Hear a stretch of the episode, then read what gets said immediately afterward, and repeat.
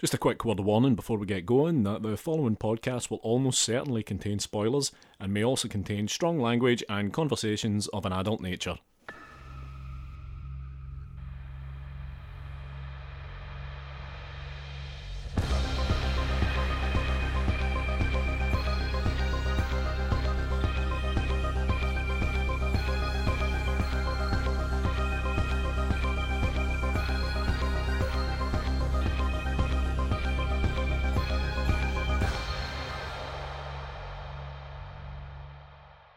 And welcome to episode 151 of Strong Language and Violent Scenes, the podcast giving a second chance to films that might not deserve them. As ever, I'm Mitch Bain, I'm a lapsed horror writer and an occasional doer of musical things. And I'm Andy Stewart. Hi, Mitch. Hello! Now, it's finally happening. We are back in Andy versus Mitch territory. Yes, we are after a kind of rocky attempt at this last week. Yeah, and I gotta say, I mean, like, we came within a hair's breadth of being up against it again. Yeah, the technical gremlins have been uh, giving you some problems this week. Yeah, because they were on your side uh, last week, and uh, yeah, this week uh, I woke up this morning with no Wi-Fi, um, and uh, only actually got it back about well, in the time it took me to set myself up, watch the film, and come on to do this. Yeah, it sounded pretty touch and go for a while. There was talk of potentially even pushing this into tomorrow and trying to do some crazy record edit situation all in the one day. That would have been a lot, I think. That would have been demanding. It would probably would have necessitated some sort of weird lunch break recording, all this kind of thing. Doesn't bear thinking about, Andy. No, no, no, no. I just I, I, there's not enough hours in the day, Mitch. Now you've come at me this month with a film that we've talked about a fair amount on the show by this point, uh, because we talked about it as part of your general what you've been watching on a week to week basis thing. We've talked about it a fair bit in preparation for doing this, so like it's kind of had an extra week's life on the podcast, if you like, because we it, it was floating about as an episode that we are going to do. But you've chosen to take us back to 2007 this month for Yes. George Ratliff's Joshua, aka the Devil's Child, a misnomer if I've ever heard one. Yes, yeah, it's probably the only film called The Devil's Child ever where the Devil's Child comes out and says that he wants to be a practicing Christian. Yeah, that bit made me laugh quite a lot, actually. I can't believe that I didn't catch the irony of that in the first time round. But yes, George Ratliff's Joshua from 2007, which, uh, if you want to catch up with it, you can weirdly find it on Disney Plus. Yeah, that's where I watched it. yeah, good wholesome family fun. It's not Uh, really. No, it's not at all. Um, starring Sam Rockwell and Vera Farmiga. A few other big names in here. Uh, Michael McKean from Spinal Tap's in here. Uh huh. Doing some pretty good work. There's some pretty like there's some pretty interesting stuff going on across the board here. To be honest, I think. Yep, and there's a there's an actress in here who has made an appearance on the show before, but I'll point her out when we kind of get to the point in the story where she appears. Oh, cool! I like it when we do this. um, but yeah, I uh, came across this one relatively recently, uh, just because I think it got Disney Plus like two, three months ago. That's right. Um, it happened on this just kind of like you know when you're just like when you just kind of take a punt on something. I thought that this looked kind of strange and kind of interesting. Uh, obviously, the artwork that I saw was the creepy kind of family photo one, not the Asda Devil's Child with him kind of like CGI'd up to look like Satan. I didn't even know that's what they'd done here. Oh, you should see the neck of the alternate artwork for this. Yeah, I I like this. I think that it's um it's kind of this weird mixture of uh, having like you say these kind of very big names in it, but also and also being this kind of like having this kind of like quite trashy kind of Channel Five thriller feel to it, but also dealing in kind of weirdly heavy things thematically. Yeah, it does get quite heavy. Yeah, I actually kind of forgot how heavy it gets towards the end, so uh, we'll cross that bridge when we get there in terms of uh, yucking it up. Yeah, I'm a little bit nervous about uh, some of the laughs. And Yeah. yeah, I might just have to straight face it when and just say, "Oh, this bit's not funny," every now and again. But uh, first watch for you tonight. Absolutely, yeah, yeah. Obviously, I, I've heard you talking about it. There was a couple of times since we talked about it where I kind of hovered over it on Disney Plus. So, Yeah, thirty seconds on the clock. How you feeling? uh, I think that this should probably be okay. Yeah, I, I've got a feeling this will be relatively simple. Watch this. This will be the one that I absolutely balls up after talking about a game like that. But yeah, I'm good to go. Okay, three, two, one, go. So Joshua tells the story of Brad and Abby Cairn, um, a family, a couple live in New York with their kid Joshua. They have a new child, Lily. Joshua is a child prodigy, virtuoso piano player, superior intellect, uh, intellect and all-round creepy bastard. He does not like the fact that there is a new child, and he sets about kind of setting his family against each other, pitting them against each other in increasingly creepy ways. Fine, yeah, yeah. Five seconds left. Cool. I mean, I could have touched on the religious conflict uh, and all sorts of other things. Uh, but yeah, we can get we can get into that as we go. Um, so uh, this opens on um, a kid's, I guess, soccer game. Yes, it is soccer to our American listeners, uh, not your football, our football.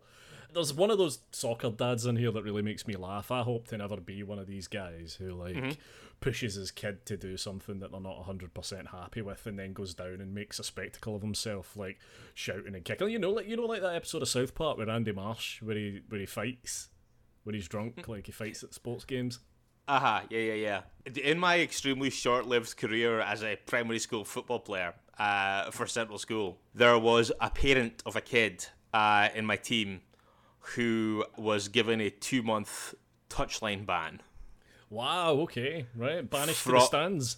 Banished to the stands, so she was, uh, for being uh, overly uh, animated and like uh, basically kind of partaking in all manner of the referees a wanker stuff. Like, brilliant, brilliant. You've got forgot your fucking guide dog.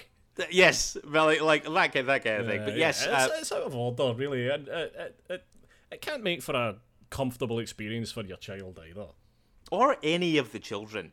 Nah, they're out there, they're calling other kids assholes, and they're like, do you know what I mean? Like, it's a fucking child. Like, just leave it alone and shut up.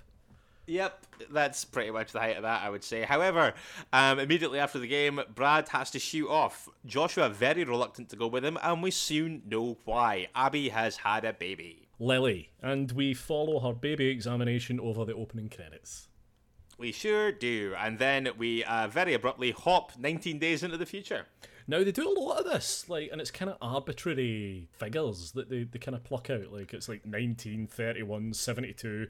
I kind of feel like it's like roughly two week to three week intervals, kind of every time. But yeah, maybe one of the reasons why I like this film so much is uh, is because of the chronology hops and how many there are. Before that 19 days later card comes up, though, we get already get a fair amount of Joshua looking like a right creepy little fucker. Yeah, yeah, he does. He, he does a he does a whole load of lurking and hovering in this yeah, film, doesn't he? He's peering through keyholes, cracks in doors, under doors, just standing in doorways. Uh, if you're watching it as the Devil's Child, you would be forgiven in these first five minutes for thinking indeed that this child may be Satan because he gives off evil vibes. Yeah, but you're right. It's like like if ever there is a doorway, he will stand near it or in it in a menacing sort of way. I think that a better alternative title and a more, a more accurate alternative title than The Devil's Child would have simply been Doorway Boy. Lurking Boy. right, so 19 days into the future, and we uh, see a classic family scene in the Cairn family living room with what we understand to be uh, Brad's parents. Yeah, yeah. I didn't catch his dad's name. His mum's Hazel. She's got a bigger part to play. We also yeah. here meet Abby's brother Ned. Yeah. Now, um, I also didn't catch Brad's uh, father's name. Not that it matters at all, because it's the first and last time that we'll see uh, him. No, no, no, no, no. But you see him later as a mourning, grieving widower. Oh yeah, sorry, of course we do. Um, but yeah, he he is he's gone for ninety five percent of the film, but as Hazel uh, becomes obviously a far more significant force in this film. But we sure. meet uh, yeah, so Brad's parents, the family dog Buster, and like you say, Joshua's uncle Ned. Um, we also realise at this point the piano music, the plaintive piano music in the scene, is being played by Joshua. Now, this kind of sells weird right out of the gate because he's playing something pleasant to begin with, mm-hmm. and then he starts playing something else, and Hazel's like, "Oh, oh, sorry, Abby, should I say, is like, um, oh, this is what he's playing for the piano recital." Yeah, yeah, yeah. And he is not like that kid that plays chopsticks for like a round of applause off his grind. He's playing really weird, discordant stuff.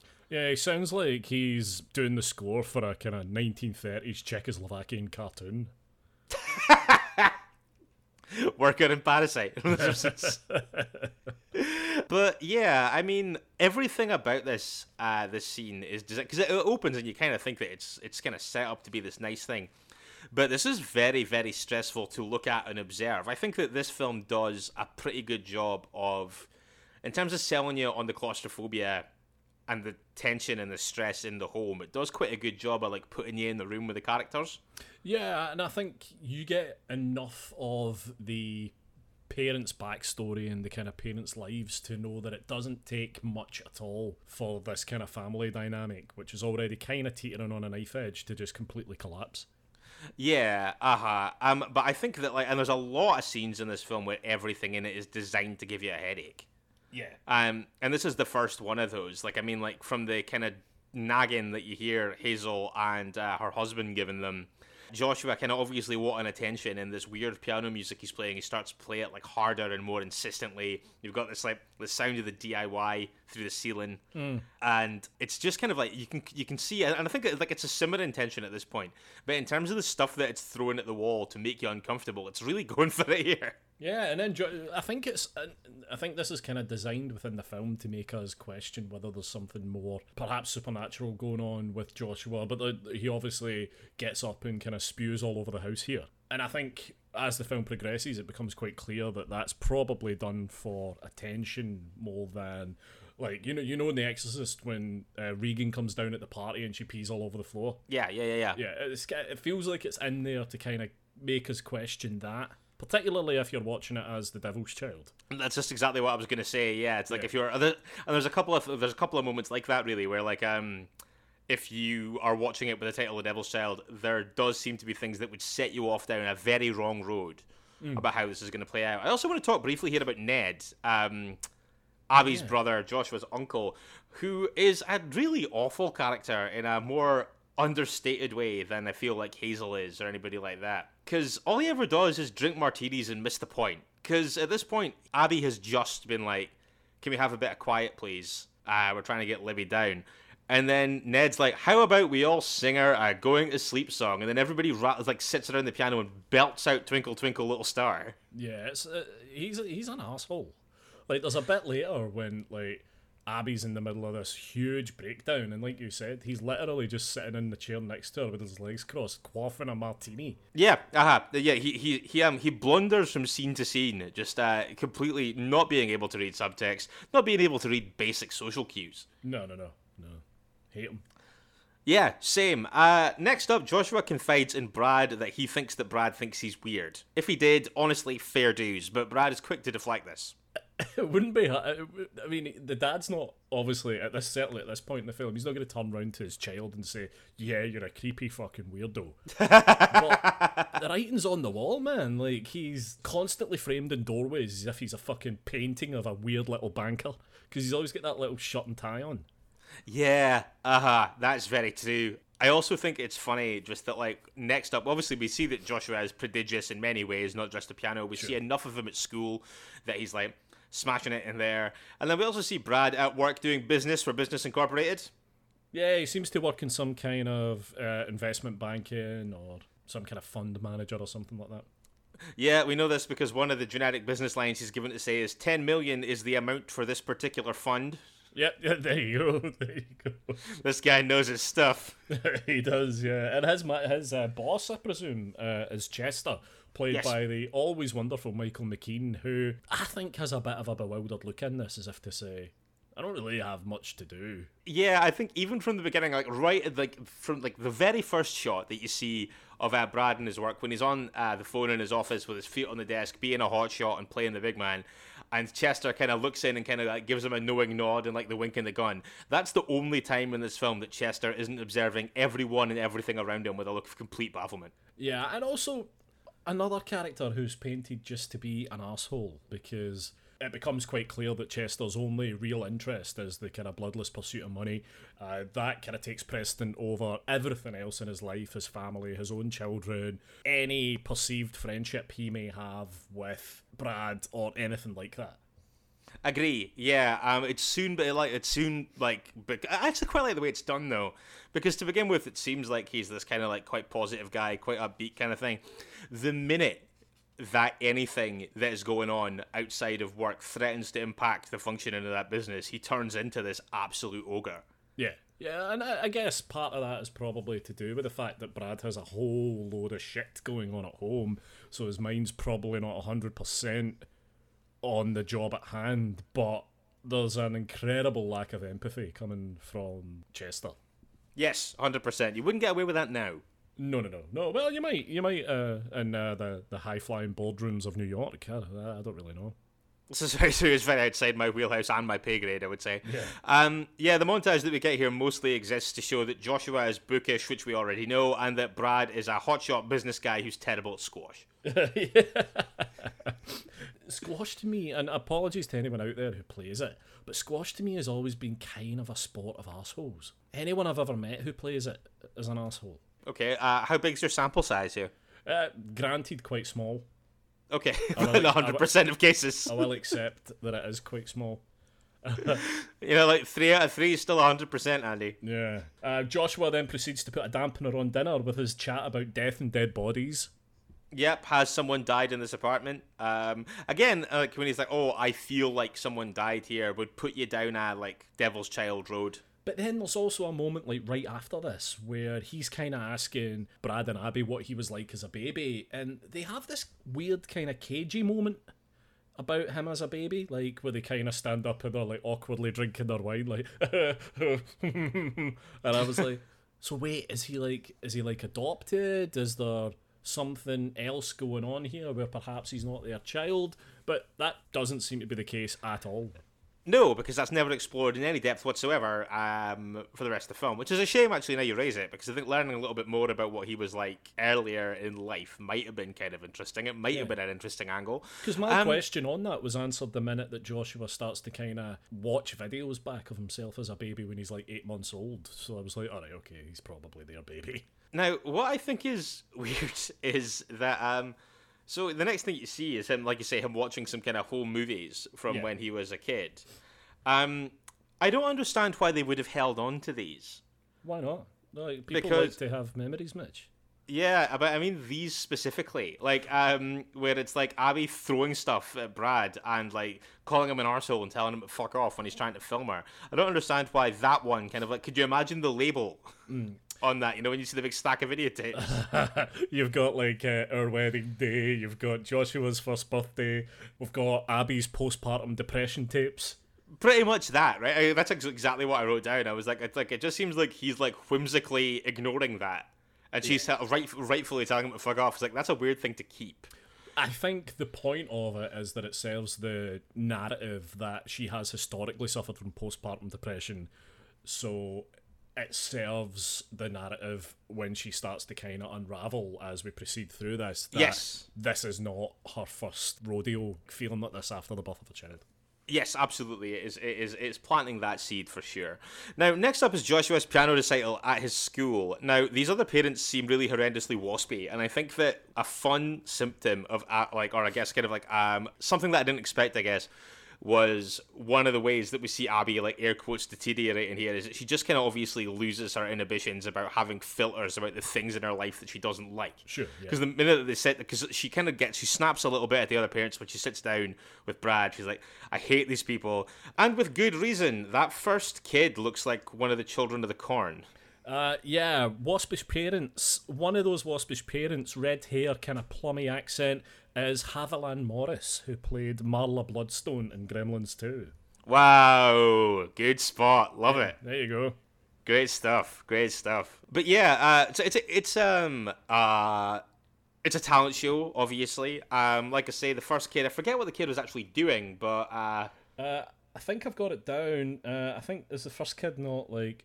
Oh no, I don't. Uh, I feel like the first kid's like playing a trumpet or a trombone or something like that. Like I yep. feel like I don't feel like this is a talent show. It doesn't feel like that to me. It feels like a like a recital, like more like a I don't like a showcase than anything. Yeah, else.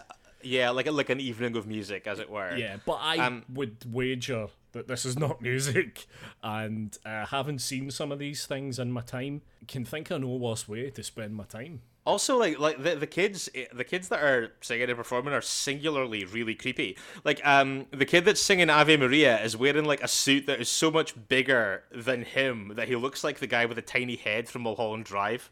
Brilliant. I actually think really anytime you see a child in a suit, it's quite unsettling. Like I mean, in this film, Joshua does have more than a kind of swipe of Brahms around him. Oh, that's great. Yeah, absolutely for the boy. Yeah, yeah. Yeah, um, but Joshua takes to the stage um, and starts playing tw- uh, "Twinkle Twinkle Little Star" and uh, s- starts kind of dropping in these discordant notes and stuff. I think that like this as an idea is quite cool Absolutely, Mhm, no problem. With and and it is actively quite creepy when it turns into like this horrible discordant piece that he starts playing instead. And the transition to it is really really good and really convincing i think. What i do think is funny though is when the parents start to twig that something isn't quite right there's like this ripple of disdain through the audience that is presumably all the other parents going oh he's pish. Hmm, yes yes yes i agree he's pish.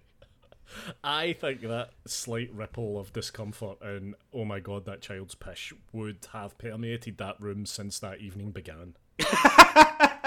With all the best will in the world, right? If your child's shite at something, you know your child is shite at it, right? If you, you have to sit at home and listen to your fucking child parping away on a saxophone terribly, right? When it comes to getting up on that stage to play the saxophone in front of a room of 400 people, that child isn't miraculously going to be incredible on the saxophone. You know, in the your heart of hearts, you don't want it to be so, but you know that your child fucking sucks at the saxophone, and you're going Fair to have to suck it up and smile through it. Yep, yep. At this point, shout out to Sheila and Mick Bain, who had, had to hear me play guitar so dreadfully for so many years when I lived in their house. Oh, also huge shout outs to Big Audrey as well for uh, for putting up with similar from me. Um, I think that the discomfort in this room is so palpable that you almost feel everyone breathing a sigh of relief when instead of carrying on playing the piano, Joshua just faints. it's like, oh, we can deal with this. Yeah, phew. Um, the the generation of the atmosphere in the home is continuing though. Lily's crying round the clock. Abby's getting kind of really territorial, very aggressive towards uh, Brad. Joshua not helping proceedings whatsoever by skulking around the house, jump scaring his parents like the little fucking oddball that he is. Yeah, this baby's been crying apparently for five days straight. That triggered something incredibly primal and stressful in me. Um, as a relatively new parent, uh, I was yeah, I was I was I was kind of hard what time. I, I was kind of curious to uh, to hear your perspective on this, kind of for that reason, because yeah, we chronology hop forward uh, to day thirty one of Lily's young life, and we do realize that, or we hear that she's been crying relentlessly since day twenty six. See, fuck that, man. Um, it's interesting that only a couple of years after this, Vera Farmiga, because I can't remember if we touched on this, but Vera Farmiga and Sam Rockwell are the parents in this. Yes, they yeah. are uh, they are Brad and Abby. Um, but yeah, it's weird that uh, only a couple of years later, Vera Farmiga would once again play a downtrodden mother gaslit by her child in Orphan. Absolutely, yeah. mhm. I also think it's funny that like because Joshua's kind of like creepiness and arseholery has to be a little bit covert when he's in the presence of his parents. Uh, the film establishes it by just every now and again just showing an extraneous shot of him doing something weird. Like Yeah. here when we see him uh, startling some ducks with a remote controlled boat, you're just like, oh, you eat dick, and it's just enough for you to just move on to the next thing. But just the seed of arseholery has been planted. Oh, absolutely. Like, and then uh, this is, is this when Brad returns home listening to Gomez, and like he uh, stumbles into an absolute fucking shit show in his house. Like literally, the baby's covered in shit. Abby's bawling her fucking eyes out. Like he's just bopping around oblivious. Yes. Um. This like him kind of like coming in with his headphones in and listening to that song and going straight into this chaos scene was jarring to me because I let's see that song, "So See the World" by Yeah. Gomez. I absolutely love that song. Like I love it. Uh-huh. So like the uh, I think that the sharp right turn out of the tranquility of that into the sheer chaos of this was I was just like, oh, oh ah, no, no.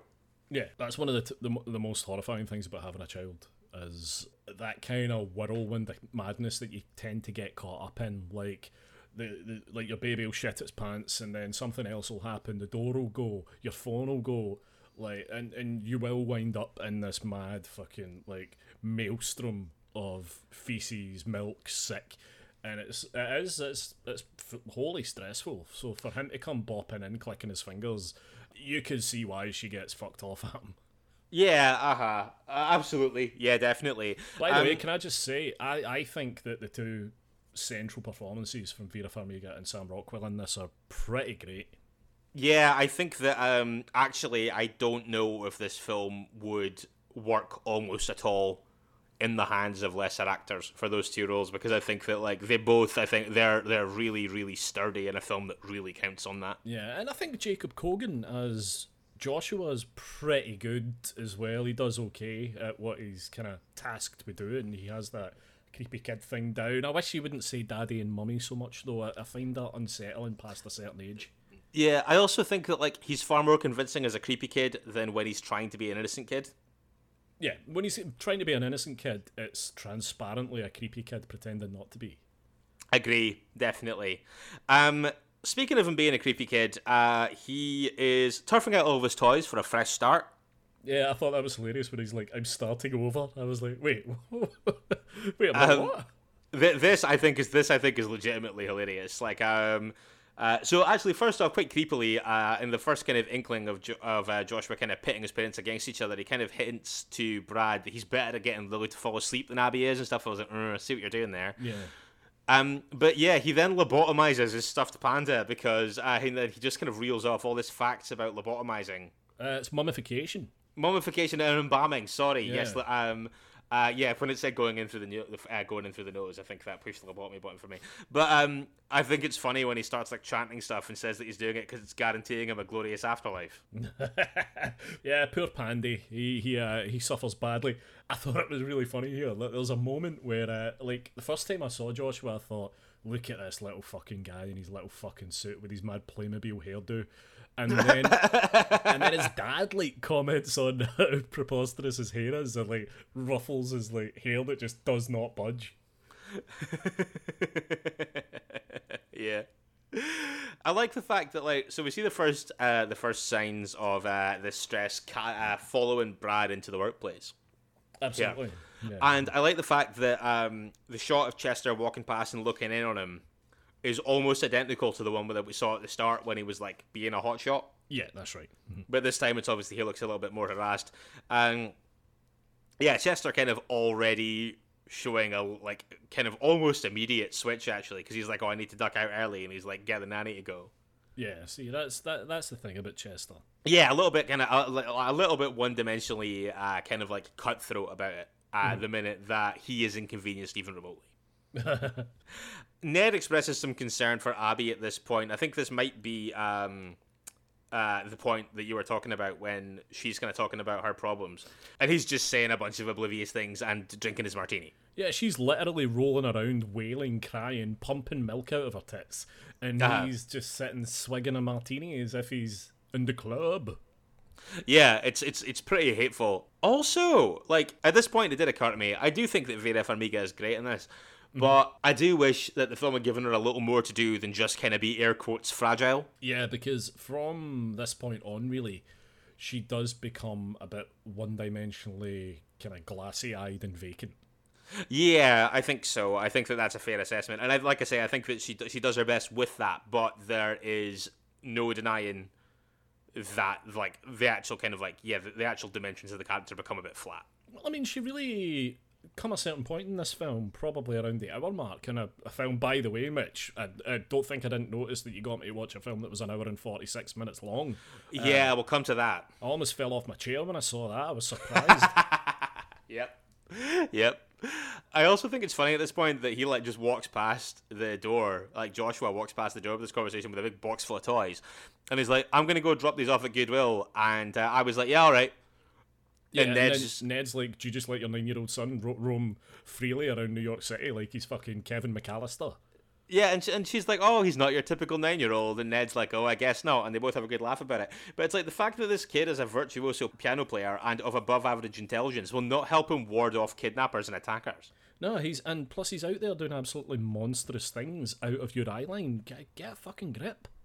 Yeah, hinted at here when uh, Brad goes to a parent teacher meeting, which exists solely uh, to introduce the possibility that Joshua killed all the animals in the classroom. Yeah, the animals are all dead from mysterious circumstances. Um, and the teacher advises Brad that she thinks that Joshua should skip a grade or two because that's how smart he is. Uh huh. Uh huh. See, if if I was a teacher and it was like, oh, like three hamsters have died, uh, we think it's a coincidence, I would be eyeing the kid in the suit in the front row, being like, no, it's not. Yeah, yeah. briefcase wanker in the front row. Chronology Hop, 47 days at this point. We join Abby in the middle of the night where she is once again jump scared by Joshua. Uh, she has started referring to herself in the third person at this point. Mm, this bit's weird. Super weird because then she was like, "Remember that thing that you said 28 days ago or whatever it was about the house being haunted? I think that you're absolutely right." And then she steps on the glass that she's just smashed, and then starts talking about all the kind of like sexy footwear she used to wear in her younger days. Well, she's smearing blood up her leg. She's making boots out of blood, and she's talking about she used to have these really super sexy boots. It's very really strange. weird. This very strange. Really weird. Really weird. I, I I think like I think like this is one of those things where I looked at it and I was like, this is quite creepy in the moment, but I don't know if it makes any sense. Okay, I get that. hmm Like you know, it's like it's like it's like oh, this is like this is a creepy idea, and you're watching a creepy idea play out on screen. But I remember thinking, hmm, to what end? Yeah. Apart from apart from kind of like just existing to creep you out. If if that's why, I mean, I don't have a problem with that. And if that's why this is in there, then it it works. It's weird. Yeah, absolutely. Um, more kind of just, I, I guess that I think that the kind of midsection of this is you see a lot of just kind of escalation, a lot of the of a lot of the competing strands that'll kind of amount to the of the various climactic elements of this. Like for instance, I think that it's harsh, or it feels really harsh on Brad when Chester comes in and asks him how he's doing, and uh, Brad thinks it's a legitimate question about his welfare, um, and he starts answering it that way, and Chester's like, no, no, no. Makes it clear that he doesn't give a fuck. The thing that he's worried about is, of course, the fact that Genetic Business Incorporated are hemorrhaging money. Yep, and he lays the blame for that. It's kind of solely at the feet of Brad, which I don't think is entirely his fault. I think that it would. It's very hard to believe that it would be um, like the result of one man's incompetence over a period of a month. But here we are. that, that seems to be a lot of kind of pressure to levy on one employee. Yeah, uh huh. Um, he is also summoned home from getting thrashed at squash again, uh, just shortly after this, because uh, Buster the dog has died. Now, I want to say before we get into this that you know how I am generally like that dog's a goner early on. I didn't do that here. No, no, no, you didn't see this one coming? No, I didn't. Did you? No, not really, but yeah, I guess uh, the writing's on the wall for everyone in this house, really. Uh, yes, as we'll come to learn. Very true. Um, I think that when he like slumps down beside the dog and starts getting really emotional, and Joshua sits down beside him and starts mimicking everything he does to the word and gesture, again, like really creepy in a way that I can't really quantify. I remember just being like, "That's and that's an odd thing that's happened." Yeah, And I like that it's in there, but it's just it's such a strange choice. I like that it's in there because it's a kind of interesting setup for what happens later at the kind of play park. Yeah. Aha. Great call. Yes. Yeah, which is um, far more annoying. Like what happens at that play park is one of the most annoying things anyone can do to anyone.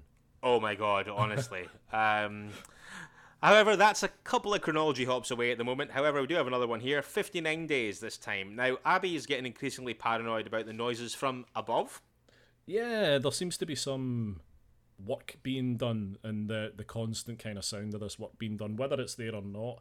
Um, she perceives it to be there constantly by this point, and it's driving her even further kind of over the edge. But she is trying to get back on an even footing here. Like, you know, like you see her kind of like trying to show a little bit more kind of like uh, compassion towards Brad. They even like they even have sex here and things like that, which you get the impression has been off the table for a while. Well, she says quite clearly earlier that she's not really interested. She's not in the mood. That's right. That's right. That's in the in the kind of in the last section, I guess. Yeah, when he keeps kissing her ass. Like, yeah. weird. So this kind of like this kind of like relative kind of like peaceful domesticity is shattered almost immediately, um, because we learn that Abby is Jewish, although don't like not particularly practicing. We don't think, but she's Jewish, and Hazel is an evangelical Christian, which we did know. Um, but Joshua kind of pours gas on the fire of this kind of escalating tension between Abby and Hazel by saying that he wants to become a born again Christian after Hazel has taken him to a prayer meeting. Now, everything about the way that Hazel acts here, I think, is incredibly arrogant. I don't want to start swiping at religion, right? But this is a thing that's always bo- that bothers me particularly about religion is when people try to foist it upon you and, sh- and shove it down your throat. I've got no interest in that. I've got no interest in religion, so I'd rather not have it forced down my throat. So I'm Yeah. entirely on the side of Mr. and Mrs. Cairn here because I think that Hazel is bang out of order. Absolutely fine for Joshua to say that, he, like, I think they're right it's fine for Joshua to say that he wants to convert, he's been touched by the Spirit, he wants to be born again, but I think for Hazel to push so hard to give agency to a nine year old boy in matters theological and religious, Yeah. I don't think is right. No, uh, I agree. I think that it's like really opportunistic and horrible.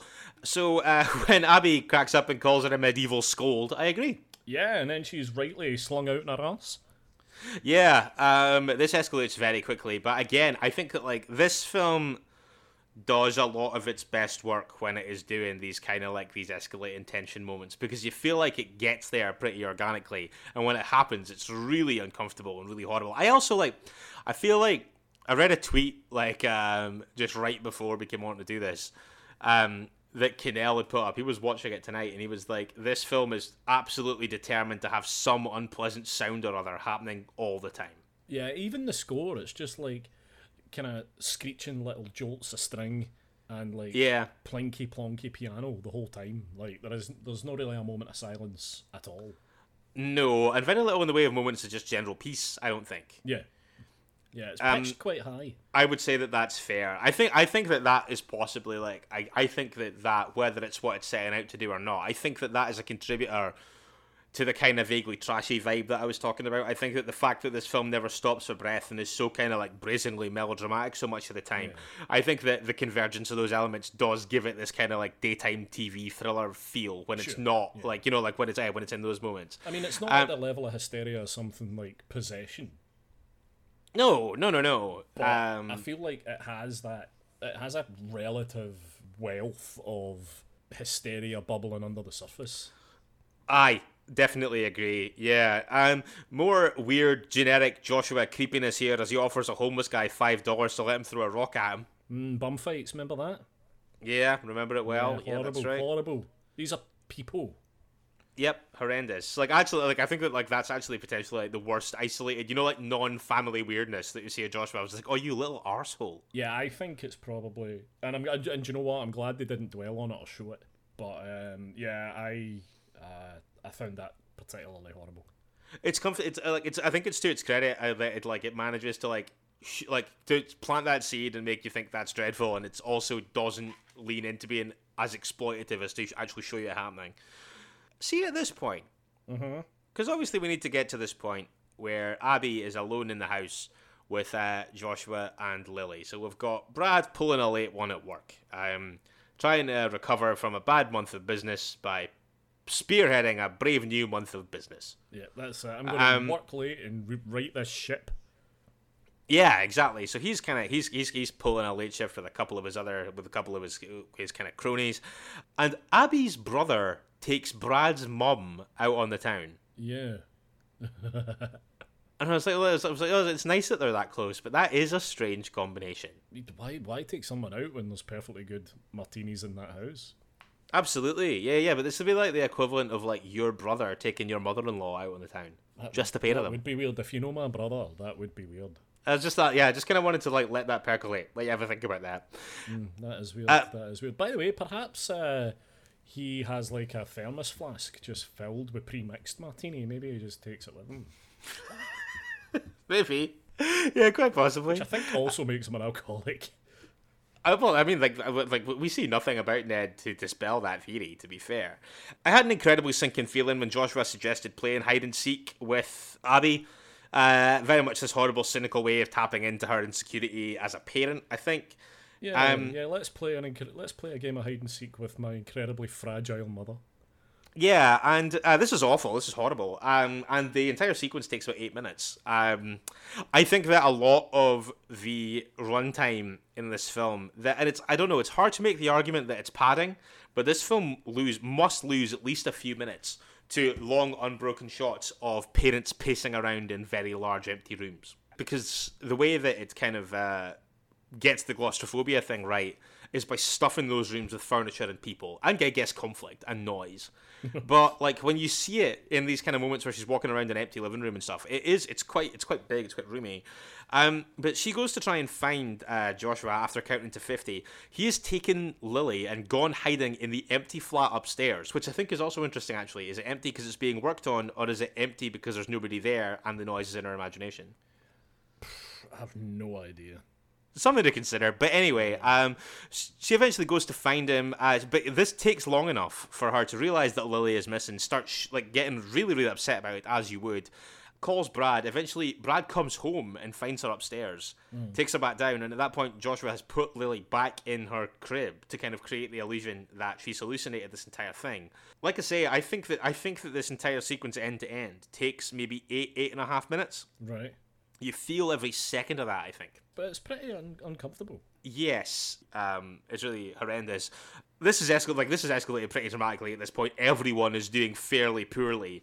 Uh, Brad goes to see uh, Brad goes to see Ned at this point, who once again oversimplifies dramatically, being like, "Oh, sh- uh, like Abby will be fine in time, everything will be cool." Brad, less sure, takes two weeks off work to uh, come and attend to his family. Mitch, that Um, meeting between uh, Brad and Ned, it's not just, he hasn't just like went to meet him, they're sitting on a bench outside of the institution that Abby is now in. Yes, sorry, that is probably an oversimplification in my part. You are correct. Yeah, they've not just met in the park for an informal chat. Like, this is like. Because he, he said something like, uh, oh, sorry for not going in, I just can't handle the smell of places like that. He's such a dick, isn't he? Yeah. I mean, that's his fucking sister, man. I know, horrendous. When he, when Brad gets home from this uh, from this encounter, there's a note left to him from Joshua in his weirdly neat handwriting, because of course he has weirdly neat handwriting, where um he says that he, Hazel, and Lily have gone to uh, I think it's like the Brooklyn Museum of Art or something. Did you notice anything weird about this note? Uh, well, I wrote it down. Um, I wrote the entire note down. Uh, Oh, was did you? I Amazing. Talk about this. So the Yes, note please. reads, "Dad, eaten lunch already, and gone to the Brooklyn Museum of Art, having fun with Nunu and Lily. Now, if you take the first letter from each of those five lines, it spells." Death, which is an incredibly on the nose thing for him to have done. Like, he could have. Why, why didn't he keep that fucking note? Just like, oh yeah, if you read the first letter of every row from top to bottom, it reads, "I'm going to kill Nunu." because that is what's about to happen. Well, before that, like Brad takes it upon himself to kind of watch some more of these home videos, which were all shot by uh, like any that have like the family unit in it were actually shot by Sam Rockwell. Apparently, he watches the video that we see getting shot at, like earlier on. It's like Lily's first day home or something like that, and then it cuts to this weird night vision camera of the dog, and then creeping in to watch the parents sleeping, and then getting right up into the face of that baby, like really close into the face of that baby. Yeah, I like, I like un- un- until the baby starts crying. Yeah, so uh, Brad realizes that a lot of kind of Lily's distress and the reason that she's been crying so much is because this little fucker's been sneaking in and kind of agitating her in the night. Yes. Uh, so he heads off to the Brooklyn Museum of Art, fearing the worst. Fair. where, uh, wherein Joshua has been freaking out Hazel by talking about Seth, the Egyptian god of chaos. Yeah, and uh, Apep, apparently a big snake who eats his own screams. Yes, that's right.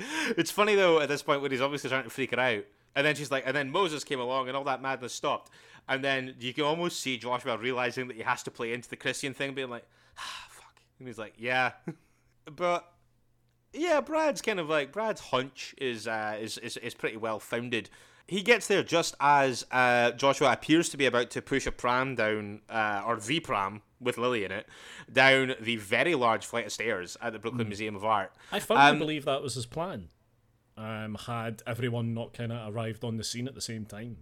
Yes, I think that I think that he uh, th- what eventually happens. Obviously, they intervene, and then he discreetly, when no one's looking, uh, pushes Hazel down the stairs and kills her instead. I do believe that that is an improvisation. I, th- I agree. I think that the original the original plan would have been to kill Lily. Yeah, hmm sure. So, uh, smash cut to after the funeral, where everyone says this is a terrible accident, and Brad is convinced correctly that Joshua is a murderer. Yeah, and he kind of relays his fears to Ned, who doesn't really believe him. I was going to say, which goes about as well as you might expect. But then there's a weird moment where um where Joshua comes over and whispers something to Ned, and then Ned looks up suspiciously at Brad. What do we what do we think's going on there? Well, in the next chronology hop, which is about to, which is about to happen to the seventy-one day mark, we start to get this very, um, this strong strand where this theory is emerging that uh, Brad is, uh, kind of like is beating Joshua. Yeah, okay, yeah. Um, you and I'm wondering- in that moment then he's perhaps telling Ned that his dad's been abusive to him. It's maybe it's about the only thing that I can think of that's like a credible explanation for that moment. Right. Okay. Because yeah, we head to uh, the seventy-one day mark at this point. Brad is like, I, I love the fact that like you, you know every time we get a chronology hop in this film, it's like that bit in 500 Days of Summer where the elevator doors close on Joseph uh, Joseph Gordon-Levitt looking really cool and like really happy, and then they open again after a chronology hop and he looks like shit. I feel like that happens every single time we get a chronology hop. Sam Rockwell just looks worse and worse. um, but he's actively distancing himself from Joshua to the point that he's put a lock on his bedroom door and just shuts it and locks it without really addressing why that's happened. Yeah. I um, mean, what he, he, he is abusing his son, uh, I suppose, in a way. Yeah, emotionally, that's fair, actually. Uh, but yeah, I suppose it's kind of self preservation for both himself and Lily. Well, he's incredibly uh, paranoid because he believes that his son, I mean, he believes strongly that his son is a, is a murderer.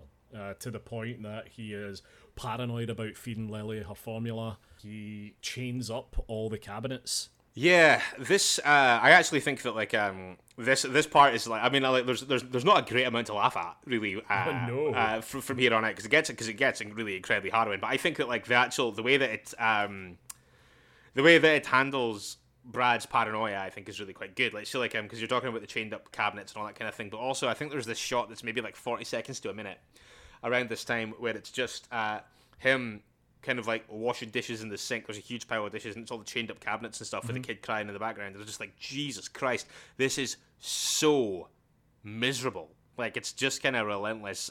And around about this point, uh, he also brings uh, Brad introduces a child psychologist into the mix, uh, who looks at Joshua's drawings of stacks of dead bodies and um, starts positing this kind of like this this this physical abuse kind of line. Brad, obviously, being so incredibly vocally kind of opposed to that makes him look really suspicious. Yeah. Also, I mean, red flags right away for the child psychologist when she walks into that house and all the fucking cupboards are chained up. Yeah, that's very true. I think that, like, yeah, she, she, she'll have known from the minute from the minute she stepped in there that something was off. Brad decides to try and solve this by shipping Joshua off to boarding school, which actually I think, under the circumstances, is not a bad solution. That kid would be home in a fucking week, man. Yeah, he was, he was about the military school instead. Yeah. Yeah, Joshua hears this, and it's at this point that he kind of like worms his way back into the good graces of Brad a little bit, or kind of like kind of um, the kind of ice between them melts a little bit because Joshua does have this uh, this big unexplained bruise on his back. Yeah, right away I was like, "It's fucking Ned. It's got to be." Yeah, and I don't think that we ever actually learned where that came from. Uh, you've got to believe he's done it to himself. I think. Yeah, that's my that's my assumption as well. But this kind of completes the because uh, obviously, like at this point, Abby's out of the picture, and this completes the transition of the gaslighting from one parent to the other. I think. Yeah, because um, like when they're kind of making up, like he's kind of consoling his upset son. They kind of fall asleep together, and when Brad wakes up, Joshua's gone and Lily's gone. So Brad's running around like a crazy person trying to find these kids because he now believes that his baby daughter is in the hands of his potentially psychotic son. Yeah, absolutely. And I think that like because we're really we're, we're pulling into the kind of uh, the crescendo of all this tension and all this kind of conniving stuff that Joshua's been doing and all this kind of manipulating and things. Because in the morning he wakes, uh, Brad wakes up and he finds Joshua like feeding Lily from a bottle, which I think in like ninety nine percent of circumstances would be kind of like very very cute, but in this in this one is obviously like because my my head immediately went to much worse than what actually happened, or like like because I was like I was like he's poisoned that kid. Sure. Mm. Which he hasn't. Um, it's all kind of part of this kind of like this cultivating this illusion that everything's basically fine. They head out together, the three of them, um, and at this point, well, he's kind of he's stolen he's stolen Lily's kind of pacifier or dummy, depending on which side of the Atlantic you're on. Binky, in this case. Yeah, I hate that word.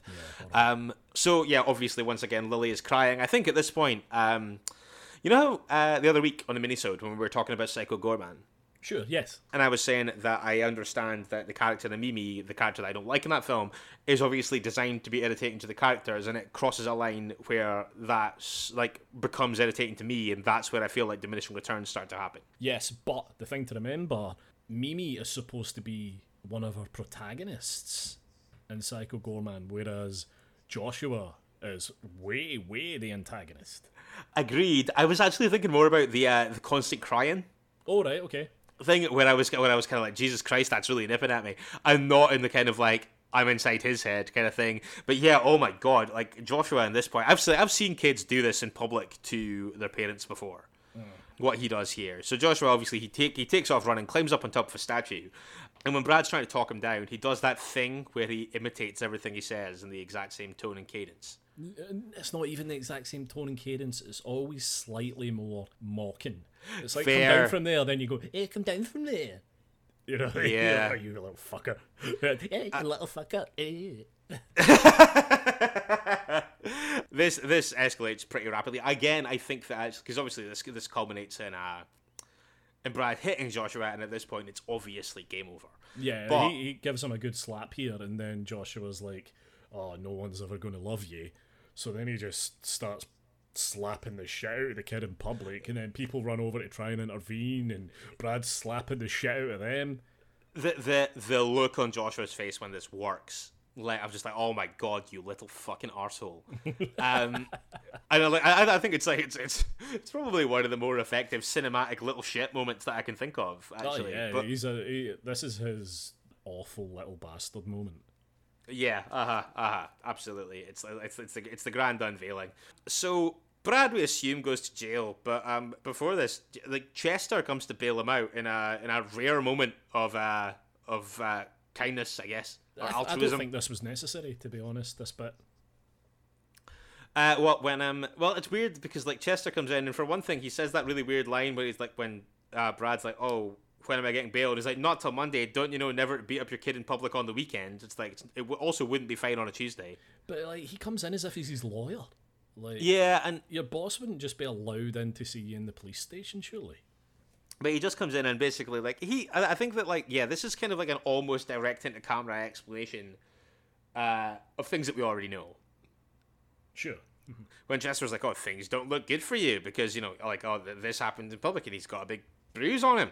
And oh, this and, and this child psychologist is like, "Yeah, we can piece this together on our own. We don't need like sepia flashbacks of this, you know."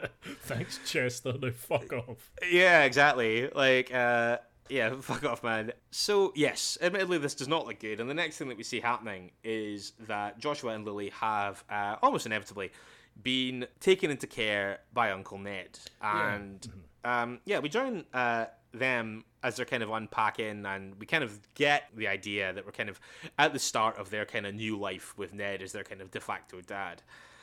So Ned, of course, at the start was established that he was also a pianist, connected with Joshua that way.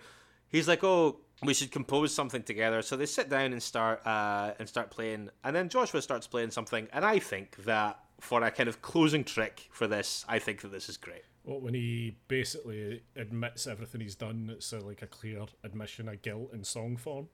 Yes, yeah, yeah. He plays this weird minor key ballad full of weird chord changes, and yeah, basically sings the fact that this has all been a long form ploy to effectively kind of get rid of his parents and also kind of to end up where he is, to end up with Ned, I think. I didn't, uh, I didn't see that coming. I didn't see it coming. I, I don't feel like their relationship is established enough that that rings true to me. Do you know what I mean? Like, I would have liked to have seen more of them being friendly or something beyond just the fact that they both play piano. I mean, yeah, I was, uh, yeah, you've got a fair point there. To be fair, like, I mean, um, because we really do get that in the opening scene, and that's about it. They don't have a massive amount of interactions after that. Yeah, which, if I'm going to buy into the fact that this has all been a ruse so that Joshua can wind up with his Uncle Ned, then I need to see more of that relationship prior to this moment. It was only on the second watch, actually. It was only on this watch that I realized that that was kind of part of what he was confessing to. Yeah. Because, like, on first watch, I just kind of took it to be that he was just saying that he had done all this stuff. It was only on this watch that I realized that that was kind of like the ending up where he was was also kind of like the final phase of the plan. Yeah, because he's like, Um, I'm right where I'm supposed to be, or something like that. And then Ned's like, What? Yeah, I mean, I, still, I still, I still think it's an effective moment to end it, and then we're out with weirdly the same song being sung in acoustic form over the closing credits by Dave Matthews. Yeah, that's right. What I really like though at the end is um, while Joshua's kind of singing this song, there's like this montage of movers packing boxes, and it's just like a whole bunch of this really weird shit, like rubber gloves and all this really dark artwork that he's done. and his guinea pig, which has been kind of opened up and sutured back together, and it's pretty effective and pretty chilling. But the Yeah, guys I are just packing it away as if it's nothing. Yeah, I think that chilling is a good way to describe the way that this ends, and I think that it's also quite cool that it's like it's so comparatively like sparse and understated that it feels like such a reaction to the rest of the film, Yeah, okay. Which I think is also really quite interesting. But with that, we're out on Joshua, so I am very interested to know what you made of this. Do you know, I thought it was okay. It's not the best Evil Kid film I've ever seen.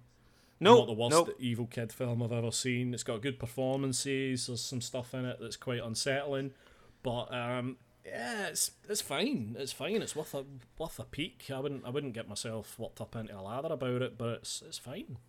I think that one of the for one thing, I'm very glad that you think that. Also, uh, I think that it just I'm kind of just surprised that there's not more eyes on this because of the cast. Yeah, I mean, I'd uh, prior to you mentioning it to me, I don't think I'd ever even heard of it. Um, and it seems like because I mean, when I first posted about it on the Chud Locker as well, like a couple of people got back in touch and said that they hadn't heard of it and watched it back, um, kind of around that time. So it seems like um, it's kind of skirted under a lot of radars, and that was partially why I chose it. Um, because it kind of it, it does feel like it's underseen.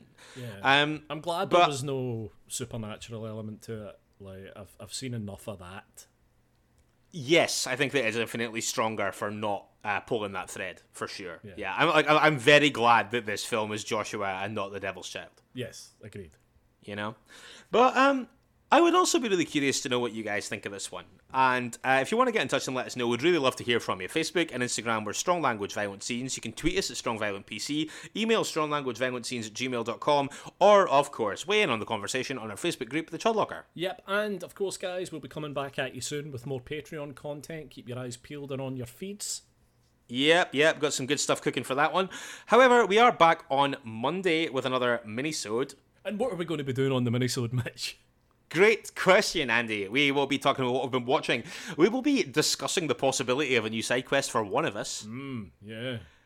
Uh, we will be taking a look at your feedback, if there is any. Uh, please see aforementioned channels and uh, keep that section alive. um, we'll be playing Mitch's Pitches and we'll be letting you know everything you need to know for next week's episode as well. Well, that sounds absolutely action packed. I can't wait. Absolutely, yes, buzzing. We will be back on Monday. Join us then if you can. In the meantime, don't forget, it is better to die a hero than live as food in a world of chuds. Goodbye. Bye. You've been listening to Strong Language and Violent Scenes with Andy Stewart and Mitch Bain. Strong Language and Violent Scenes theme by Mitch Bain, production and artwork by Andy Stewart. Find us on Stitcher, iTunes, Spotify, Google Podcasts, and Podbean.